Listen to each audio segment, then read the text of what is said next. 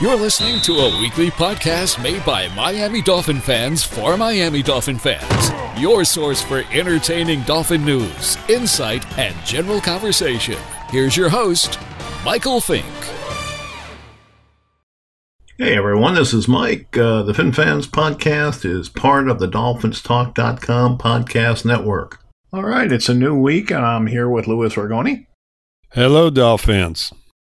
All right, last week we talked about uh, some of the defensive stars that have played for us, and uh, we're going to turn it to the offensive side uh, this week. Uh, we're not going to do the complete offense today because, quite honestly, there's too many players to mention. Uh, we'll start out with quarterbacks.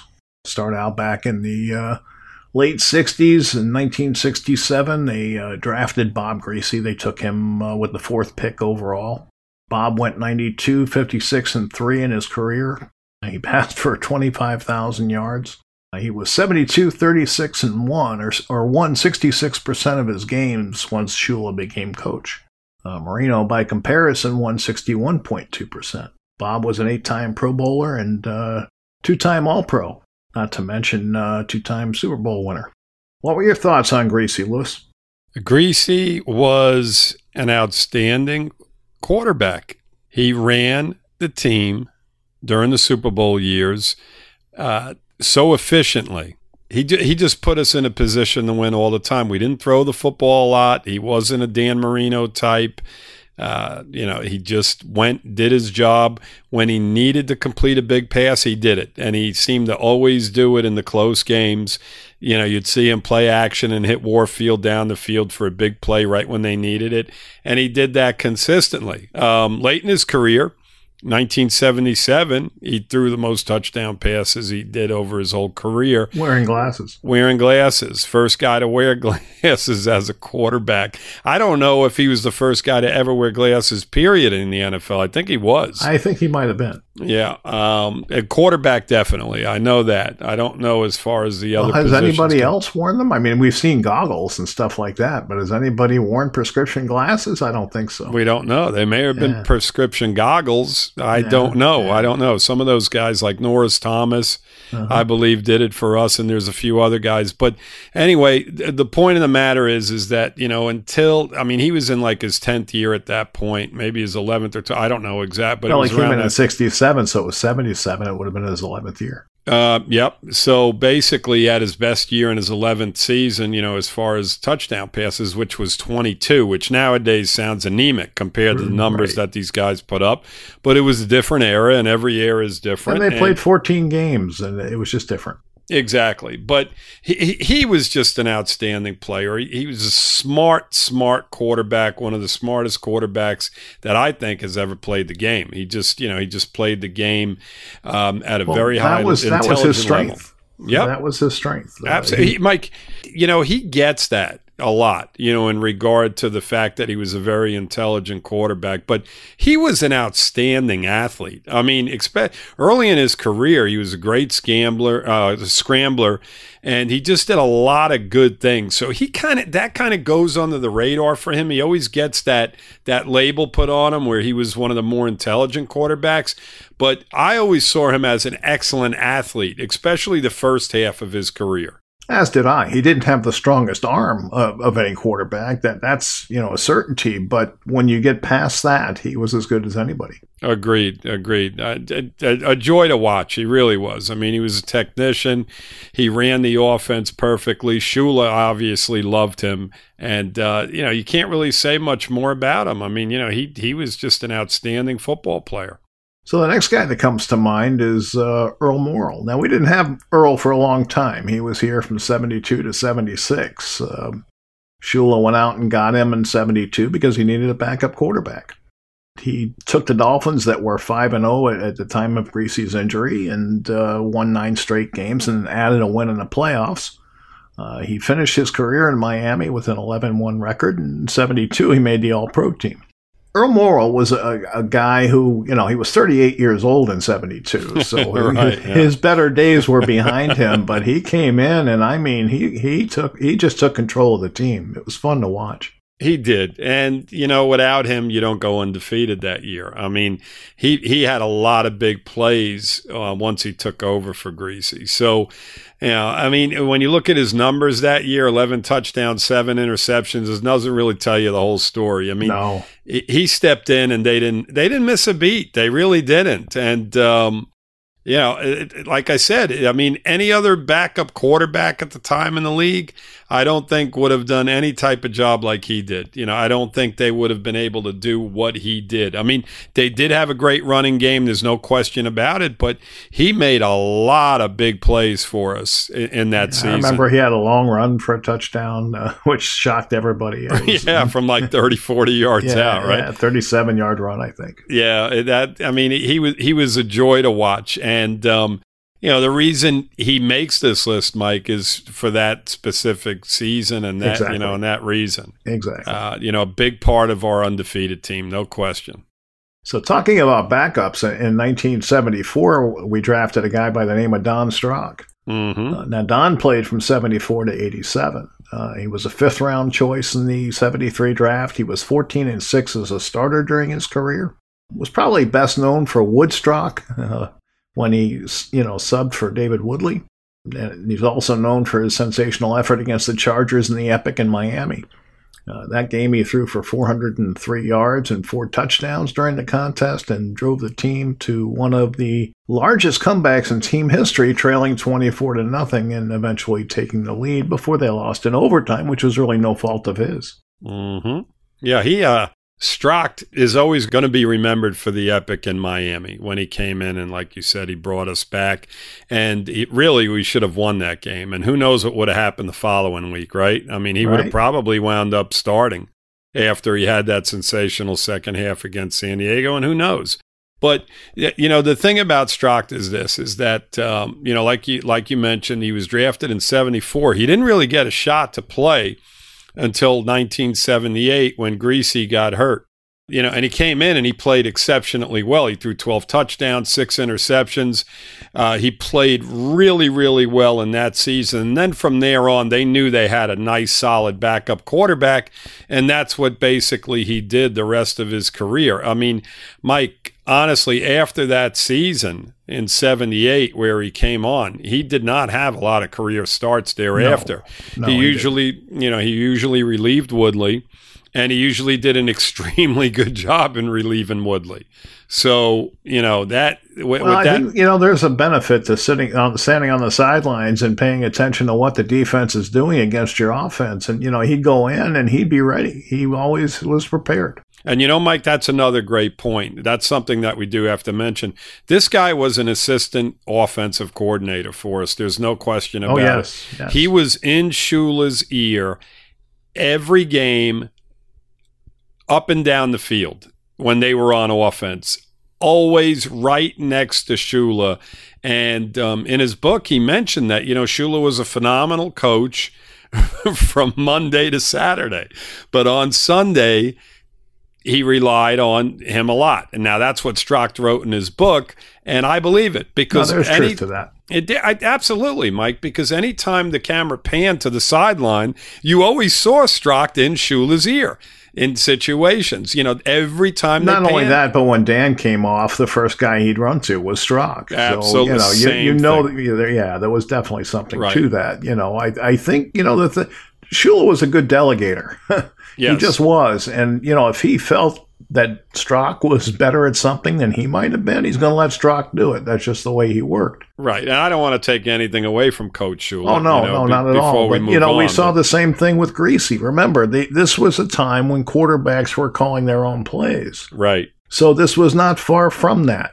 Yes. Absolutely. You know what I mean? But yeah, you know, go ahead. Strock is just, you know, to me, he's a big part of Dolphin history. And Mm-hmm. as you look at all the quarterbacks that we've had, I mean, he's got to be on this list. You know, he's one of the better ones we've had, even though he was a backup. Even though he was a backup, he was he was incredible for, at, at certain stretches of his career. Uh, Absolutely. he- between eighty and eighty three, he was phenomenal.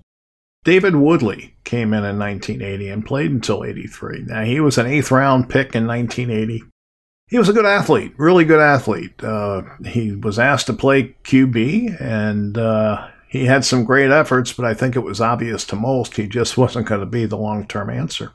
He did lead the offense to the Super Bowl in 82 during the strength shortened season, but they were really carried by the Killer B defense while they were in their prime. Yeah, the the Killer B defense and a, and a really really good offensive line and running game, which included yep. him by the way. Yeah. Because he was a better running he was a better running back or better running quarterback, I should say. He was just another running back there back there to be honest with you, Mike. I mean, he reminded you of a college quarterback, yes. you know, when they were running the football, you know, 50, 60 times a game and throwing the ball 15 times a game in college football back in the 70s and early 80s. And, uh, you know, his numbers, Mike, I mean, you know, they, they were really, really bad. I mean, over the couple of years that he did start, 14 touchdowns, 17 interceptions, 12 touchdowns the following year with 13 interceptions. Yep. I mean, this guy well, threw more picks than he did, um, you know, touchdowns. A reason Woodstock came to be.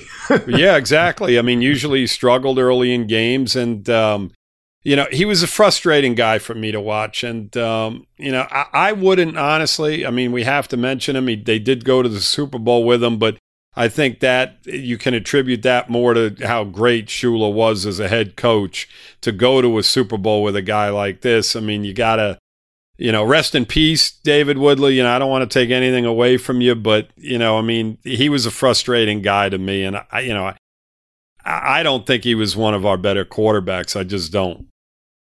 No, he wasn't. But, you know, I think he got the most out of his ability. Let's put it that way. Right you know, a- after Woodley and uh, Shula knew he, he needed a quarterback, and uh, 1983 draft came along, and Dan Marino was the 27th pick.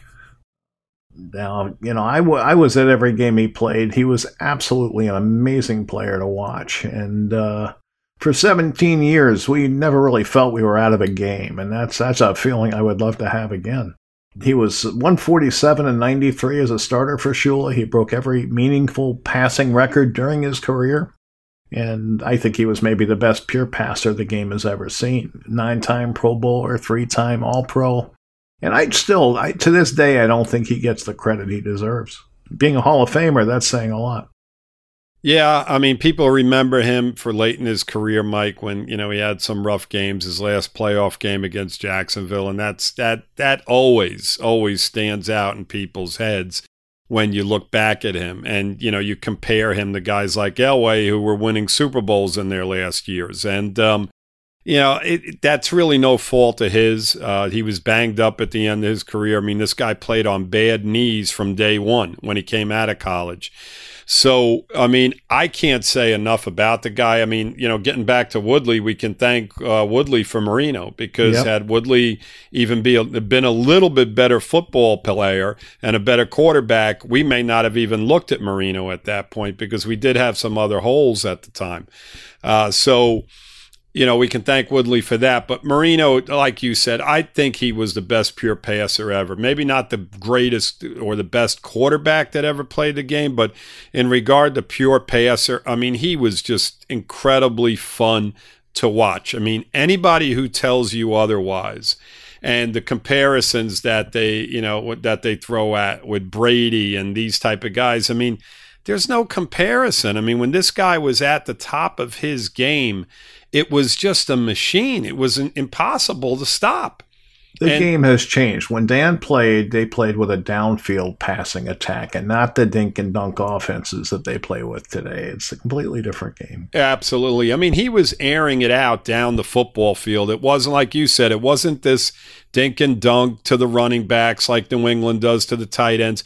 He was throwing the ball 20, 30 yards down the field consistently on a rope and on a rope and completing passes. I mean, again, you know, I can't say enough. If you weren't able to watch him when he was actually playing in football games, I mean, you can go back and see all the highlights, but the highlights really don't do it any justice. When you were watching him live, like you mentioned, Mike, and we watched a million games together down there, in the Orange Bowl and in Joe Robbie. It, he was just a joy to watch. Absolute well, you joy. have to remember, you know, after the great start he had to his career, he was carrying a bad team. Yes, Absolutely. and getting wins. You know, uh, he he Yep. was he was. You know, you say the quarterback can't win you games. so he was doing it just about any time they won. He was absolutely. I mean, think about think about some of the seasons, Mike. Um, back in '86 and back in '88, the Yeah, guy yeah. threw the ball 623 times in 1986, over 16 game season, 623 times. That's and crazy. and in '88 he threw the ball 606 times. I mean, Yeah. that's absolutely insane.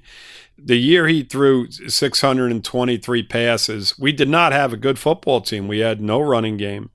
You know, the fact that his, you know, his quarterback rating was still at a 92.5 and, and he was just single-handedly leading your team, it says enough about him. I mean, you know, it, we could talk about him all night, Mike. We could. You know, We I could. could. at least. He, Yeah. he was just no, a- we could. Trust me. and, and you know, I wouldn't say a bad word about him. I mean, the, the the closest thing I'd give to him as a criticism would be sometimes he maybe checked out of the run too quick. But aside from that, I've got no complaints. I loved watching him play. Yeah, and I mean, again, you know, you you mentioned it earlier, Mike. When you went to football games, you, you could be down twenty-one points at halftime, and you came out in the second half, and you were like, you know what? If we As long as- first, As long as we got Dan yeah, on our on our football field, we can win this football game. And he did it over and over again. He did it in New York in the fourth quarter. You know, with the in the spike The game, game, the right. clock game, and all that. Yeah. I mean, it, he just did it over and over again. We watched him come back so many times, so many times. It was he was one of my favorite players to watch ever, ever. And there, you know, I had, I'm sure I- a lot of people agree with that. yep, absolutely. So Dan retired uh, right after the uh, blowout loss to the Jaguars. That was 1999, and uh, Jimmy Johnson went with him. And uh, Wannstedt came in, and and they signed uh, Jay Fiedler. hmm Uh, now he went and he compiled a 36 and 23 record as a Miami starter, which didn't look so great then. But I think with our perspective of the last 20 years, it's not so bad. no, it's not. It's it's not. The, the the problem I have with Fiedler, Mike. Um, well, go ahead. Did you have more to say about him before? No, not re- not really. I mean, you know, look, he was a gritty guy. He just didn't have an NFL arm as far as I was concerned, you know, but he was a competitor. I enjoyed watching him play, but not to the extent of a guy like Marino or, or one of the better quarterbacks that that we've had. No, you know they had a pretty good team um, when he was there at times, and uh, we did go to the playoffs with him. But uh, this is a guy that, again, you know, too many interceptions, and the two years that he was a full starter for us, fourteen touchdowns, fourteen interceptions.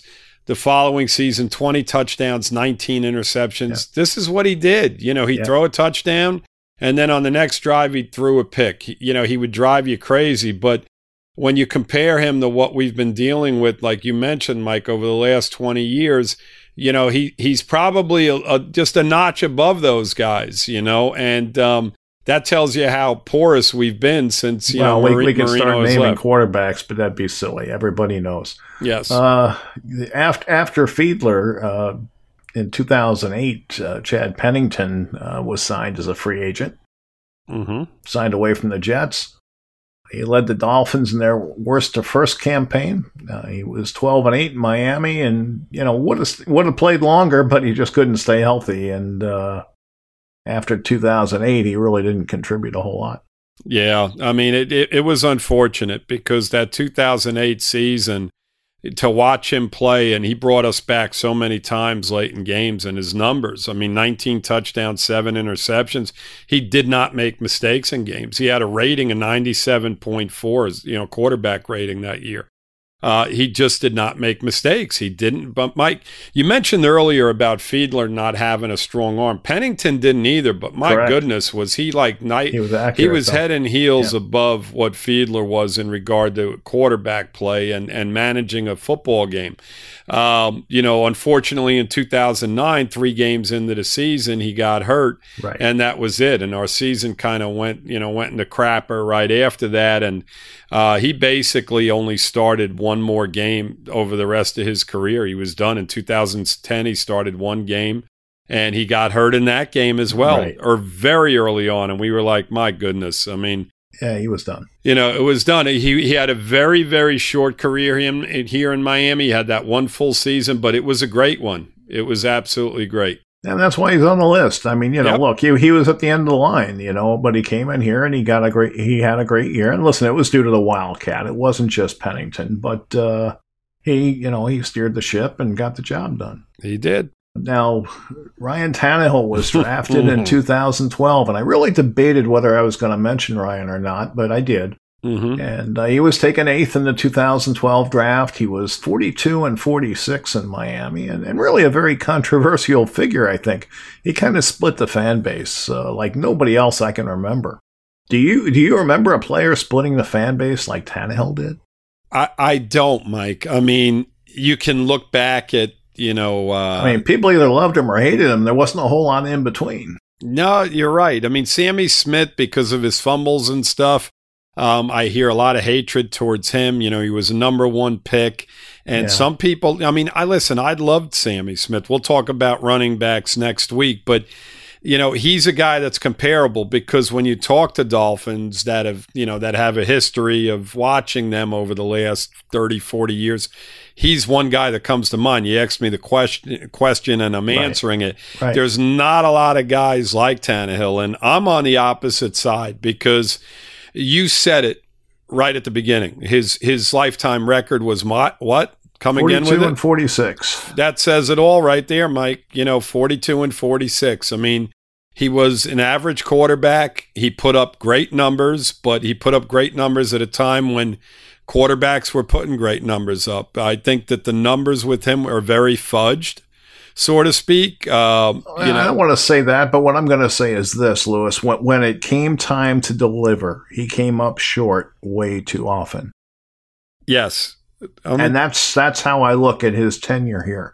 Uh, I can't tell you how many third downs he he missed, and you know threw the ball out of bounds or threw it at a player's feet or whatever the case is. I mean, there's so many different instances. You know, just he's he wasn't the player that maybe he became for Tennessee. We'll see what happens there. I'm not convinced he's going to play as well as he did last year from here on out. We'll see. Absolutely. I mean, he had spurts where he played well He for did. us here. He- In 2014, I thought maybe he was turning the corner, but it just it just didn't. You know, it just didn't happen. it just, you know, it, it just did not have exactly. Mike, listen, look at his yards per attempt.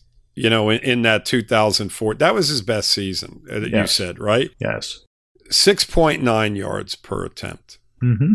I mean, I don't. I don't blame him for that because I think that was the offense. You know, that's what they wanted him to do. Yes, but the point of the matter is, is that anytime we needed a, a play down the field, it wasn't there. That I that blame him for. that that Yes. was a, a knock on him consistently. he was timid. He was timid. He he just and he didn't challenge guys. I mean, we watched Well, Fitzpatrick, and yeah. we'll get into him, I'm sure, at some point. But you watch him challenge the defenders, and he allows his receivers to make plays. Tannehill never did that. He saw a guy covered, and he said, "Well, uh, let me just check down," and he did it consistently over his five six years he was here.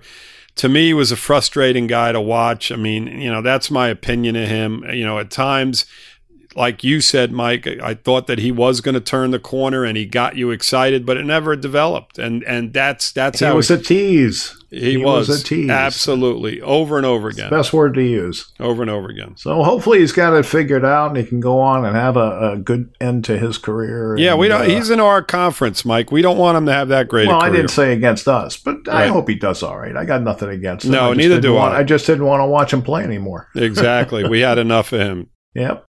Uh, so Matt Moore, Matt Moore came in in 2011 and played to 2017. He was eight and nine as a starter for the Dolphins, primarily a gunslinging backup who, who many people felt should be starting. Uh, he won the team MVP in 2011 and, and won the final two games of 16, leading the Dolphins into the playoffs before losing to the Ravens.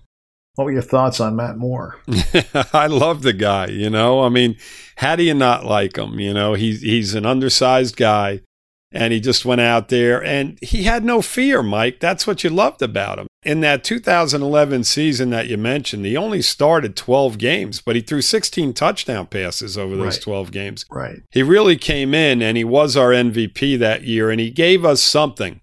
because that team was not very good. I don't remember what their final record was, but they they weren't a very good team. And you know, he, he brought some excitement to the ball club, and he was a very solid backup thereafter. You know, he came in at times and did a good job. Other times he didn't. You know, but um, overall, I love the guy. You know, he he compared to some of the guys that we had in between Fiedler and up to this point. Um, well, he know, was kind of like Fiedler to me, you know. Yeah. He didn't have the strongest arm in the world, you know, but uh, yes. he, he'd play, you know, he'd play, he'd challenge you.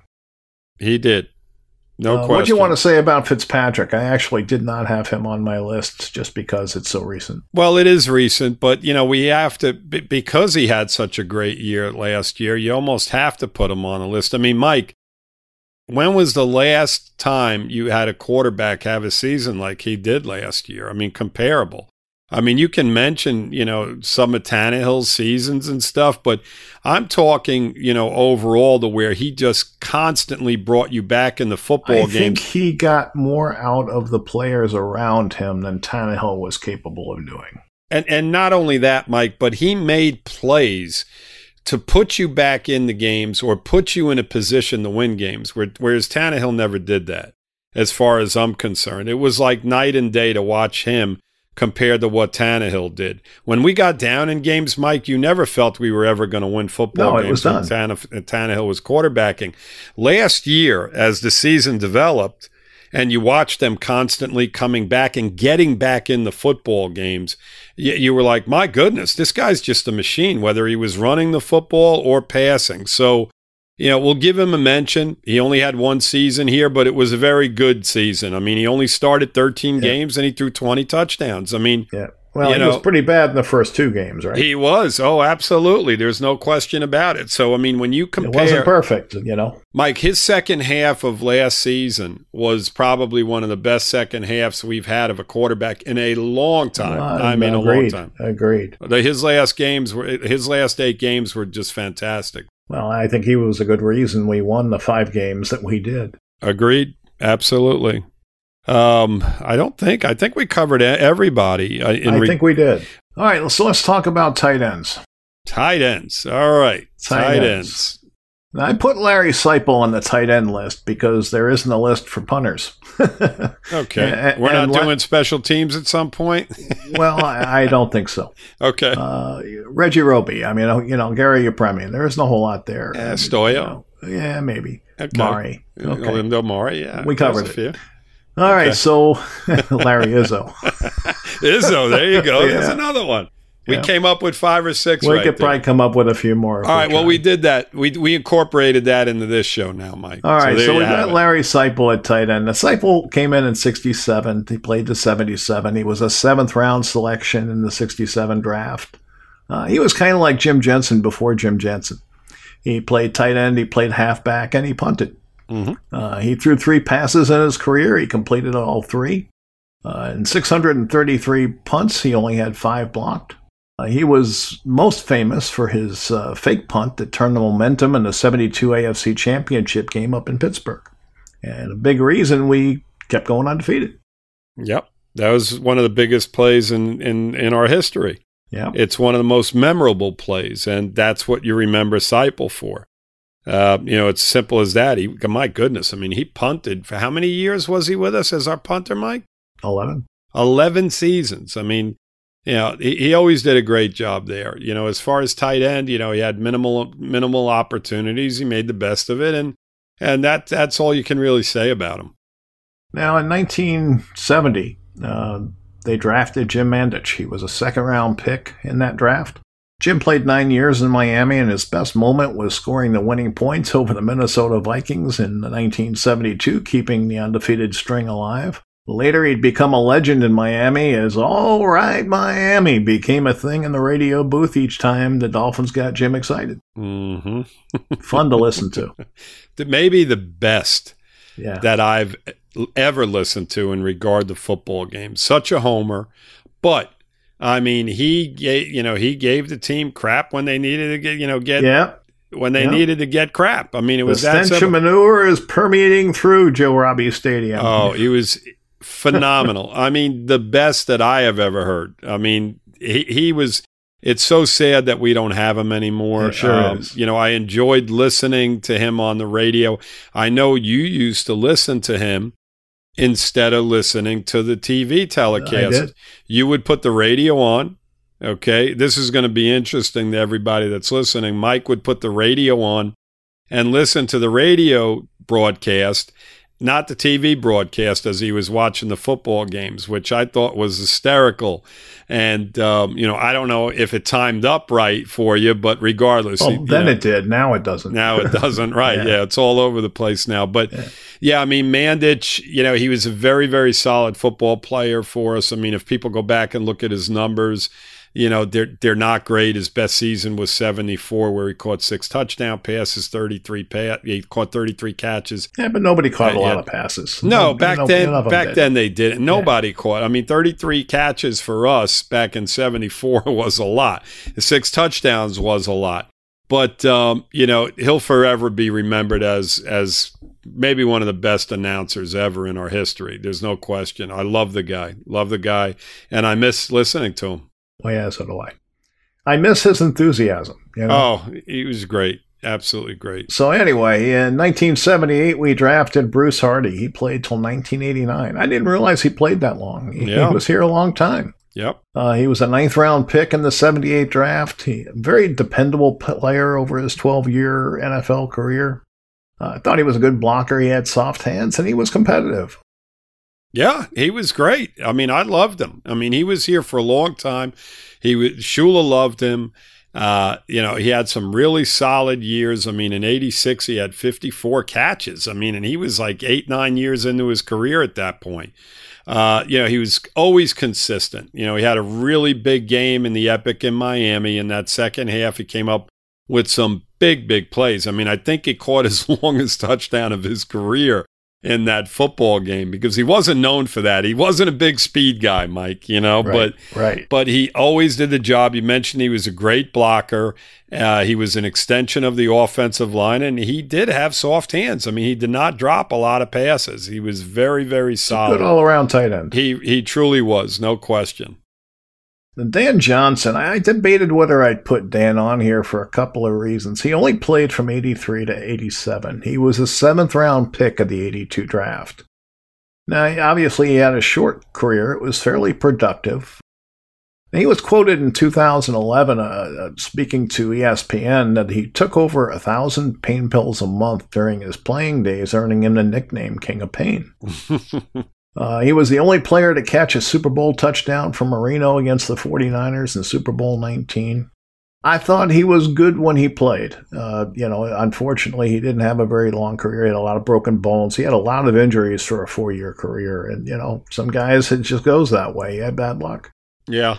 I mean, he was constantly hurt. I mean, he had two seasons where he was our starter. And you know, he caught seven, he caught four touchdowns one season, three touchdowns the next season. Uh, they Dolphins did do a lot of double tight ends at that point. Hardy was part of the mix, and actually Joe Rose was part of the mix as well. They actually had three tight ends when he was playing, so they would shuffle these guys in and out. So when yeah, he had he and Hardy, he, he and Hardy were mostly the blocking tight ends. I think Rose was usually out. He was right, which you know eliminated him in you know in third down situations yeah. and stuff when they had to pass the football. So, I mean, I thought he was a solid football player when, like you mentioned, Mike, when he was on the field. But um, you know, the tight ends, you know, our history of tight ends is not great. So it's not you know, great. But I'll tell you a guy who was, and that was Keith Jackson. He came in in 92 and played here through 94. He was a first round pick of the Eagles in 88 and three seasons with Miami. He started 42 games, had 146 receptions, and scored 18 touchdowns. Mm-hmm. Uh, he's a five time Pro Bowler. He made it once as a Dolphin in 1992. Yep. When they signed him, which was into the season, um, I believe, right? I, yeah, think, I think so. that he was a, a he only he only played 13 games for us, and I know that uh, his very first game, we went up to Buffalo and he caught a touchdown pass in that game from Marino. And mm-hmm. we were ecstatic that we got him because this was a guy that we were like, my God, he's he's one of the best tight ends in football at the time. he did have three very solid seasons for us, and um, you know, there's not a lot more to say about him. I mean, he was he was an outstanding football player. He was one of the more athletic tight ends that we've ever had in the history of our franchise. So um, very, very solid football player, and we we got three really good years out of him. You know, it's funny because we're going from talking about guys that played 10, 12 years to now guys that played three, four years for us, you know, because of free agency coming yes. in and, and the yep. situation changing. Yep. The next guy is Randy McMichael. He played 2004, 2002 through 2006. He was a fourth round pick in the 2002 draft. Uh, Really solid player who was consistent throughout his Dolphin career. He totaled 3,096 yards on 283 receptions, and he had 18 touchdowns. Mm-hmm. I loved him. He was maybe our most athletic tight end. I'd agree with that. I mean, he he could. Gesicki might not. Yeah, Gesicki might. Well, we we still got to see something at more out of Gesicki, but uh-huh. Michael, I watched him just jump over guys from the five six yard line into the end zone. I mean, he was a guy that unfortunately was here at a time when we just did not have a quarterback to take him to the Pro Bowl level. And when you look at his numbers and the fact that he had 73 catches in 2004 for almost 800 yards, I mean, he had some really good numbers. But the quarterbacks that were throwing to him, I mean, you had guys like Frerotte and Culpepper and Cleo Lemon and AJ Feeley. These are the guys that were throwing to him. You're giving he, me a headache. Mike, I mean, they, they they just weren't good quarterbacks. But no, they weren't. If you look at his numbers over those five seasons, they were very, very good. I mean, he averaged, you know, somewhere between fifty to seventy catches a year, and it's you know he told you know he averaged around six seven hundred yards a season as well. So he was an extremely good football player. I absolutely loved him. He left us, you know, through, through free agency, like you mentioned a minute ago, you know, in regard to Keith Jackson being here, and then he left us for Green Bay as well. But uh, McMichael was an outstanding football player. Unfortunately, he played for us when he didn't have a guy like Marino or somebody like that throwing to him, and that was, yeah. you know, that hurt him a little bit. Anthony Fasano came to us in 2008 as a free agent. He played here till 2012 and then came back for one season in 2017. He was a second round pick in the 2006 draft, uh, drafted by the Cowboys. He played two seasons in Dallas before coming to the Dolphins. He scored seven touchdowns in 2008 to help Sparano's team advance into the playoffs. In all, he spent six years in Miami and retired after 2017. Yeah, Fasano was was a favorite of mine in that period. You know, he always seemed to make a big play, caught some touchdowns for us over those few seasons. You know, when he was our starter, uh, him and Pennington really connected well. I mean, I remember a great pass, maybe Pennington's best pass of the season when he threw it over uh, Fasano's opposite shoulder as he was going into the end zone, and it was late in the game against the Jets up in New York. I'll never re- I'll never forget that play. It was just outstanding. I mean, just a great throw and an incredible catch. And uh, he was a very solid blocker as well. As a matter of fact, Mike, you mentioned when we brought him back, they brought him back because he was he was yep. rated as one of the best blocking tight ends in football in 2000 in 2016 when he when we took him back from Tennessee and he played for us in 17 but a really really solid player. Yeah, he's another guy that i would say was a good all-around tight end. Yes he really was. He really was. Um, uh, you know just just a just a solid, solid, dirty, you know, he got down and dirty, and that's what you liked about him. He did what he had to do. Yep. Uh, you know, enjoyed him. Enjoyed him.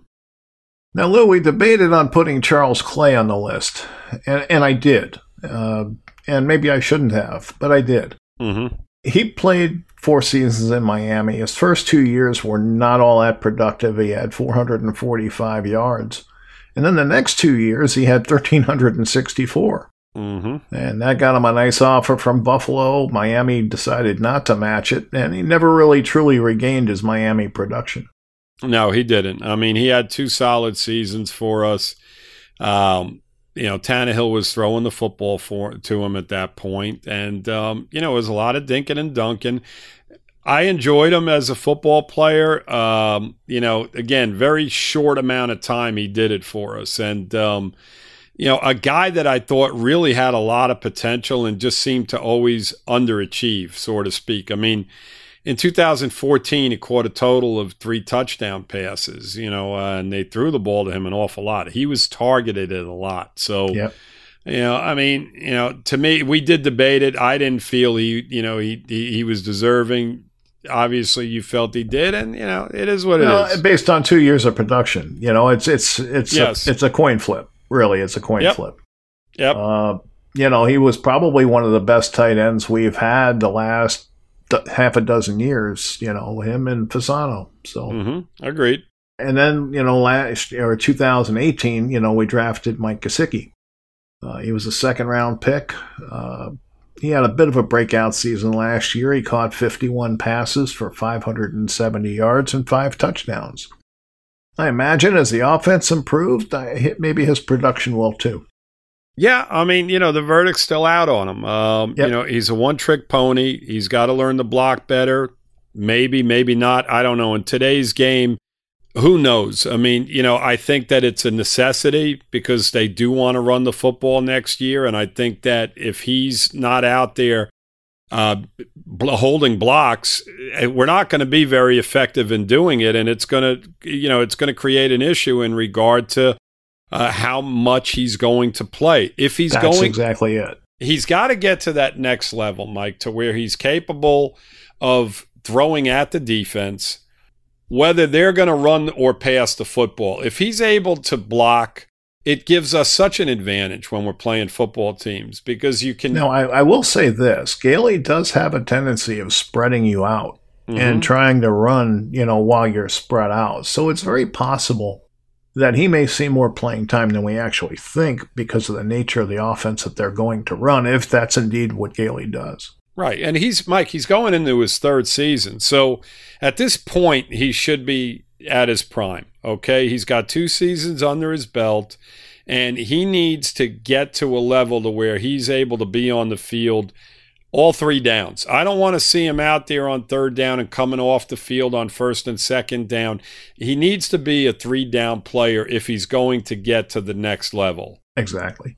Otherwise, you're just going to see something very similar to what we did last year, which was good, but not great. Yeah. He's going I- to be agree with that.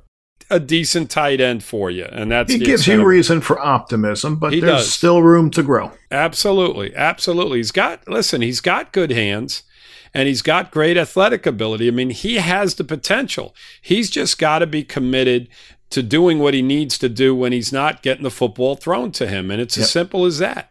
Yep. He did a better job of staying on his feet. Uh, that, that to me was a big deal, uh, Right. you know, because he wanted to jump over everybody the first, you know, his first season. Right. Yep.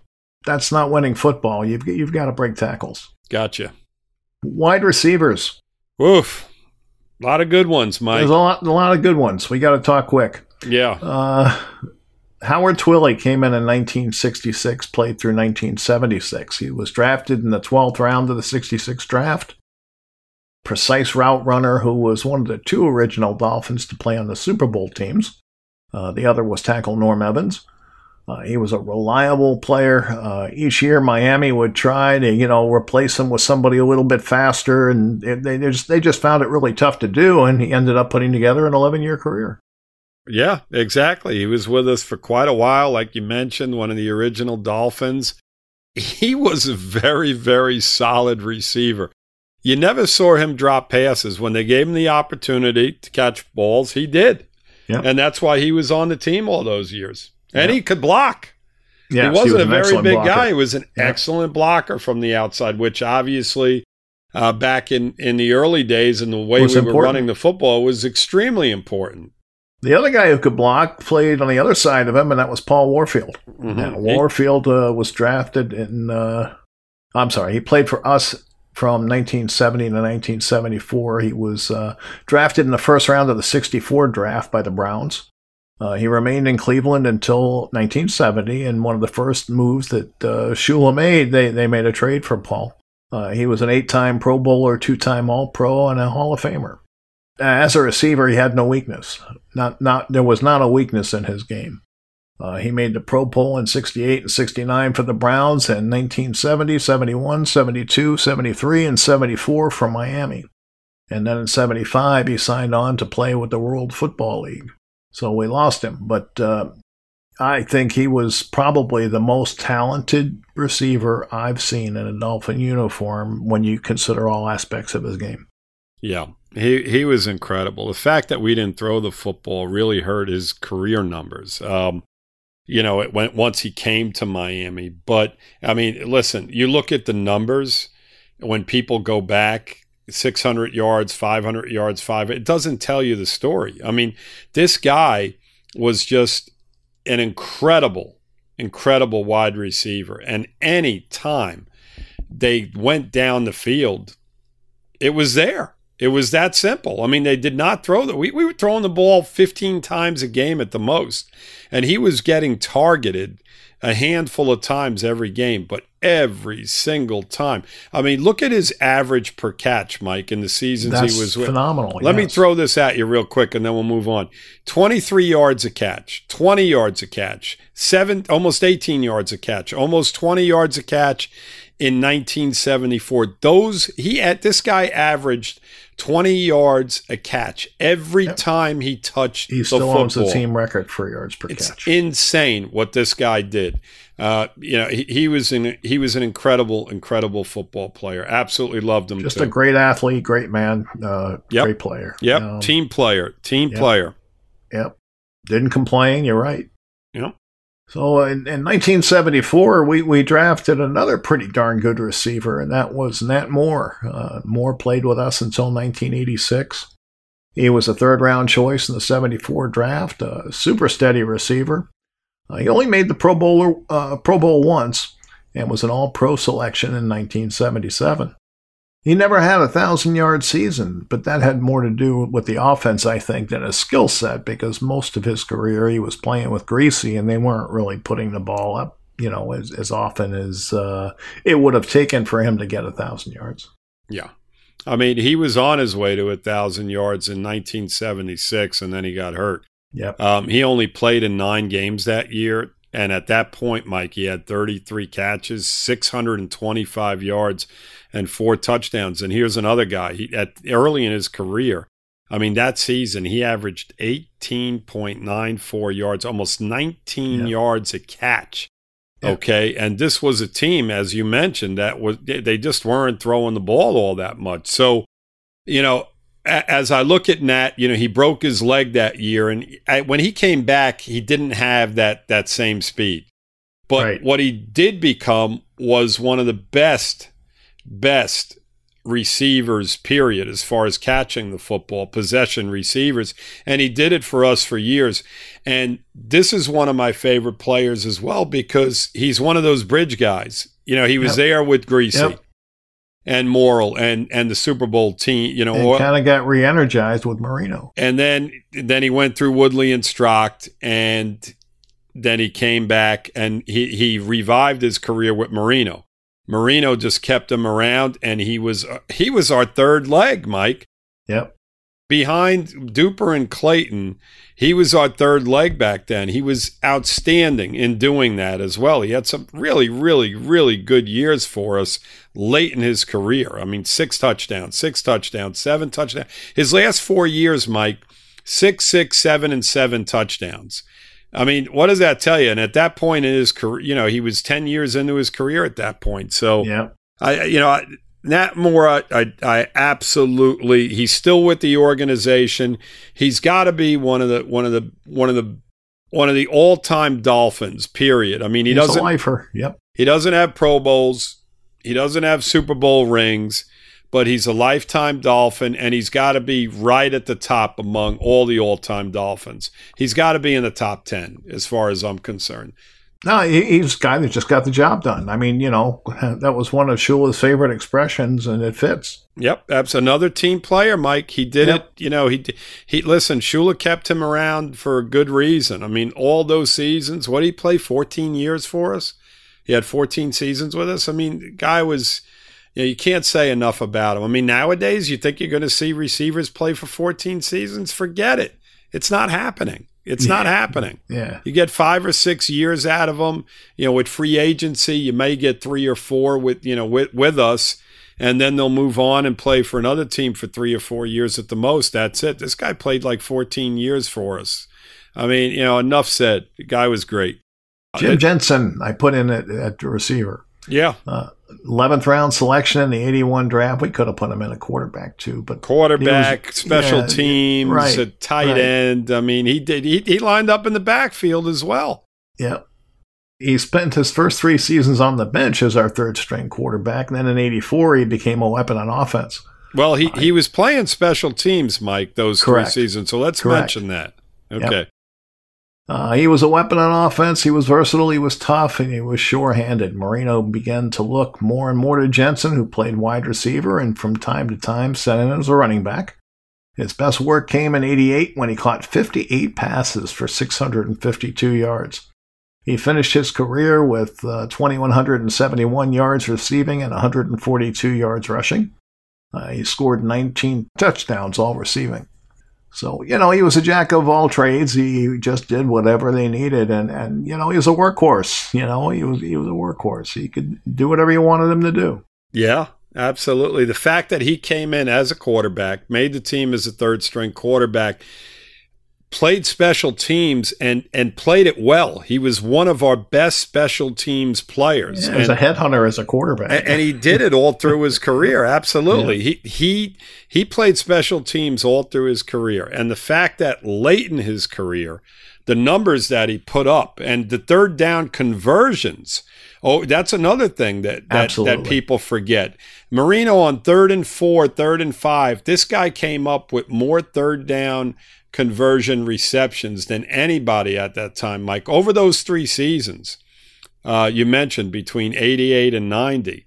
58 catches, 61 catches, 44 catches. This is a guy that wasn't even on the field on 50% of the ball, you know, plays on offense, and he just put up really great numbers for us. Very clutch player. Oh, he, he was outstanding, outstanding player. No question. In 1982, Shula decided he was going to put an offense together, and he drafted Mark Duper. Uh, Duper was here from 82 until 92. He was a second round pick in 82. Mark only dressed for two games his rookie season and never saw the field. Uh, he was a track star learning how to be an NFL receiver. The plan worked to perfection. In 83, Duper caught 51 passes for 1,003 yards and made the first of his three Pro Bowls. He'd better that in 84 with 1,306 yards, which he bested in 86 with 1,313. He wouldn't break 1,000 yards again until 1991 with 1,085. Now, he retired after the 92 season. Duper. you, you had to love him. I mean, the flat out speed. He was tough. He was small. He, He was, was- tough, small, fast, He and was- uh, fearless. and fearless. Um, unfortunately, after that '86 season, he got banged up over and over again. He he seemed to always be playing not at not at hundred percent, and it did hurt him over those seasons. The fact that Mike he went four seasons uh, before he wound up having another thousand yard season in 1991 tells you that you know this guy just couldn't stay on the field in, in certain situations. I mean, he was getting banged up, and um, he was a joy to watch. I mean, his speed. I mean, he would just blow past cornerbacks and safeties like Good it was cornerbacks. nothing. Like it was nothing. I mean, Yeah. he'd blow by him, and you'd be like, "Oh my god!" he'd just make them look silly, absolutely silly. So much fun to watch him and Marino play together. I mean, my goodness. And we got to throw Clayton in the mix. Now, Clayton was here from 83 to 92. He was an eighth round pick in the 83 draft. Clayton, in my opinion, was the second best receiver we've had from a skill standpoint, only trailing the incredible Warfield. There wasn't a pass this five foot nine receiver couldn't catch. He was spectacular at times, going high up over taller defenders to snag the football away. Clayton always seemed to be exactly in the right spot for a deflection or errant pass, and somehow they fell into his mitts. A five time Pro Bowler, he and Duper together made one of the most dangerous receiving corps the game has ever seen. Clayton, my favorite all time player, Mike. Yeah. My favorite all time player. Um, I I have Tough very, as nails. I have very few jerseys up in my closet. I'm not a big jersey fan. I have I have a lot of dolphin clothing. Jersey wise, I have a Marino and I have a Clayton, and that's it. Those are the two jerseys I have. Clayton's my all time favorite. I mean, I love them. I mean, he just made guys miss. He'd catch the ball and he was a juggernaut. When he caught the ball, you weren't tackling. like a jitterbug. Is jitterbug there? That's that's the name for him. He had, I mean, he'd get up and catch the ball like you mentioned. He was different. Duper was fast. He was completely different from Duper. Clayton did it in different ways. He was shifty. He just he just made people look silly. And once he got the ball in his hands, a joy to watch. A joy to watch. Absolutely loved him.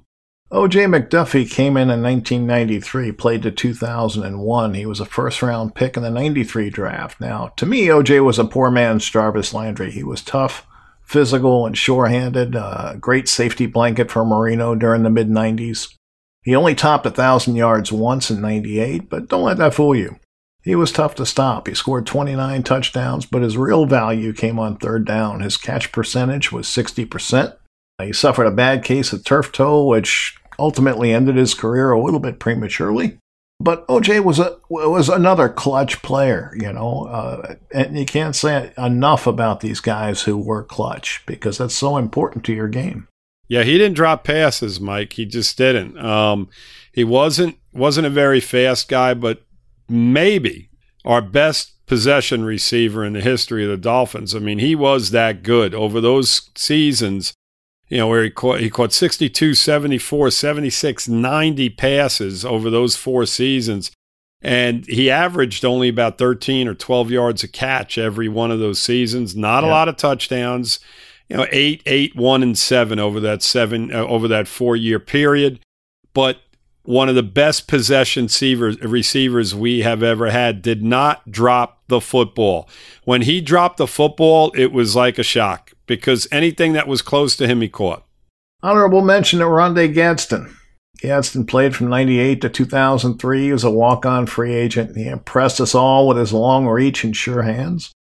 He made several key plays during his six year Dolphin career and uh, helped win a lot of ball games. Yep, overachiever, a guy that came out of nowhere. And man, I'll tell you what, Mike, those four seasons from 98 to 2001, he was so much fun to watch. He was a tight end playing wide receiver. Yeah. He was great. I mean, he, I mean, listen, he averaged around 15 yards a catch over his career.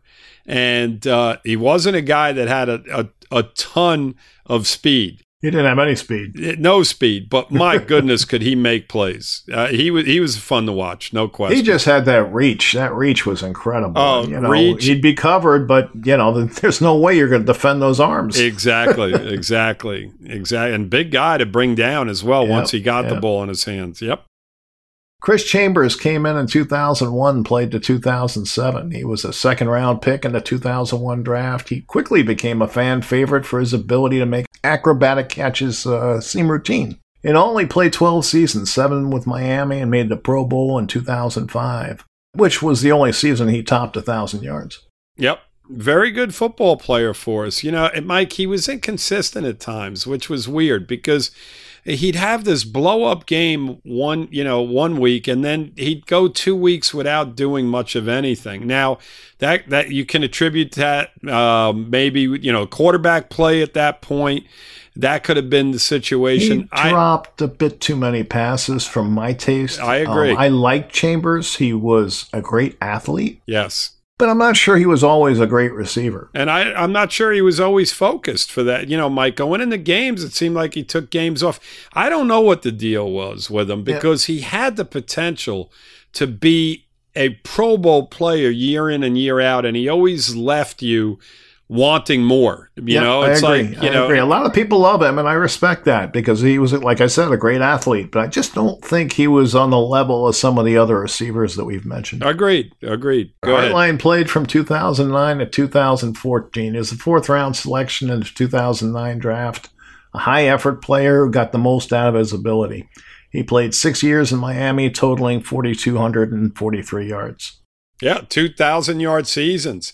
Back to back seasons where he caught 74 and 76 passes. Uh, you know, the knock on him was, Mike, he didn't catch a lot of touchdown passes, but maybe our quarterbacks weren't capable of throwing touchdown passes back then. that might have been a problem. Yeah, and you know who I'm referring to there. I so, know exactly. Yeah. So we, we can just move on. Yes, there uh, you go. Jarvis Landry, 2014 to 2017, second round pick of the 2014 draft. Jarvis was the most talented slot receiver in franchise history. Uh, he's made the Pro Bowl in five of his six NFL seasons. Yeah, Jarvis, you know, I mean, we, we hated to see him go, right? Um, you know, feisty guy, a guy that would, you know, would, would, would fight, you know, the 11 guys on the opposite side, you know, when he was going against them. Listen, he didn't want to stay. I mean, they nope. offered him, they offered nope. him a nice size contract and, you know, he said no to it. So, I mean, that, you know, I'm kind of bitter about it, but, um, you know, the point is he was a really, really good player. He was a lot of fun to watch uh, you know, when he was with us over those four seasons. And, you know, he, he's deserving to be on this list as far as one of the better receivers, no question about it. Well, I think he was the best slot receiver we've ever had. I mean, I don't count Nat Moore as a slot receiver. He was really an outside guy who played the slot when Duper and Clayton were here. Right. But different you know, game, Mike. Yeah, different time, exactly, different game. Exactly. So you know he, he deserves recognition for that reason. Uh, you know he he was a fiery person. You know he wasn't always thinking team 1st but mm-hmm. you know that's the game today. Yes, that is the game today. DeVante Parker, 2015 to 2020. Now DeVante was a first round pick in the 2015 draft. Broke out last year, hauling in 72 passes for 1,202 yards, easily his career best. Uh, with Parker, it's not about skill, it's about durability. Uh, healthy, he's a legit weapon who defenses need to pay attention to. He can box out defenders and works well on contested passes. Yep. Parker, he's got to do it. He's got to do it this year. If we're going to win football games and, and compete for a, a playoff spot, he's got to do exactly what he did last year. I mean, he was consistent all season long last year. And it was really the first time in his career that we've seen that. And he's got it. He's got to repeat it. You know, we don't want one season out of the guy and it's like, okay, well, that's it. We want more out of him. He's a number one pick. And right now, we need this guy to have, over the next two, three years, to have a season just like he did this year. If he doesn't, then uh, we're not going to win a lot of football games. He's he's key to our offense. There's no question about it. Well, he's got to stay healthy. Yep. That's it. Yep. That's what it comes down to. Absolutely. So next week we'll we'll talk about the running backs, we'll talk about the offensive line, and I'm sure there'll be plenty to talk about. But for today, I think we'll call it an evening. All right, sounds good to me. Boy, we got to get through a lot of guys next week as well. So yeah, next week's going to be a long show. Yeah, drink some coffee before we get on, Mike. Okay. All right, guys, listen, thanks for uh, joining us and listening in, and uh, we'll be back next week. Lewis, thanks. Fins up, Dolphins. We'll see Fins you next up, week. everybody. All right, so that's our show for this week. I just want to remind everyone that the FinFans podcast is part of the DolphinsTalk.com podcast network.